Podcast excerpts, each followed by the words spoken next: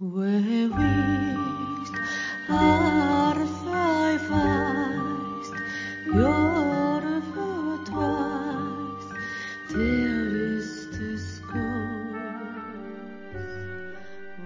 日刊階段山猫便第93夜今夜ご紹介するのは夕暮れのムクロというお話です。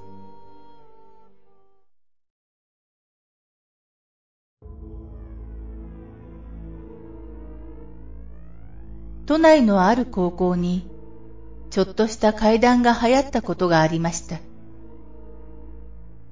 校舎の横に植えてある手前から4番目のポプラの木を夕暮れ時に見に行くと頭蓋骨が転がっていることがあり、それを見た人は24時間以内に死ぬというものでした。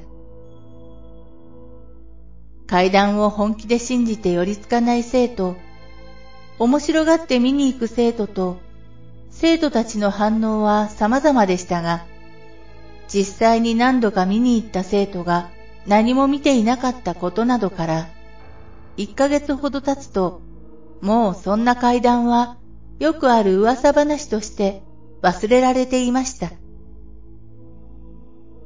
そんなある日のこと。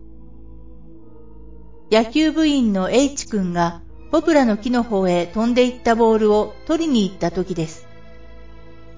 ボールを取りに行って1分と経たないうちに H 君は血相を変えてみんなのところへ戻ってきました。先輩。どうした H? ボール見つからないのか ?H。それどころじゃないですよ先輩頭蓋骨が、頭の割れた頭蓋骨が、ポプラの木のところに落ちてたんですよ先輩。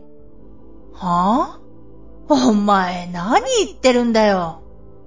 大嘘ついてないで、さっさとボール探してこい。H。違うんです。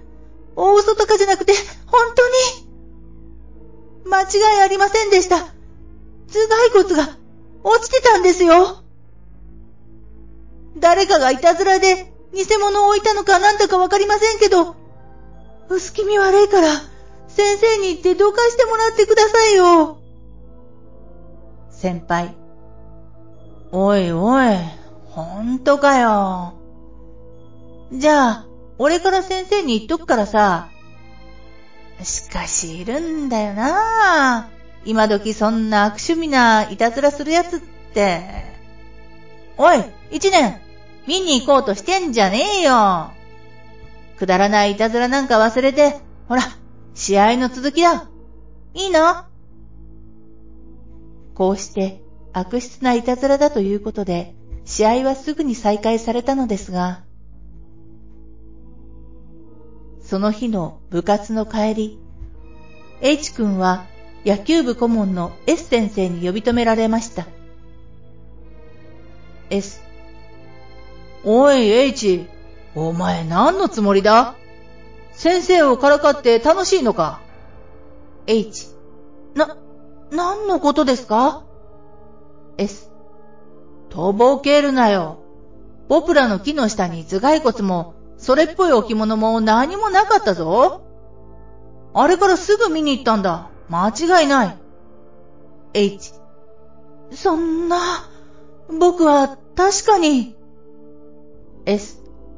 言い訳は生徒指導室で聞く。いいな。H 君は先生の意見に真っ向から反論したせいで、長々と20分も説教されました。その日の帰り道、H 君は事故にあって亡くなりました。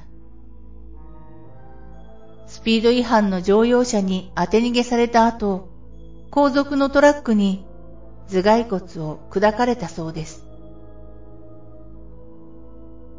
彼が見た頭蓋骨は、彼自身の避けられない未来を見せていたのでしょうか。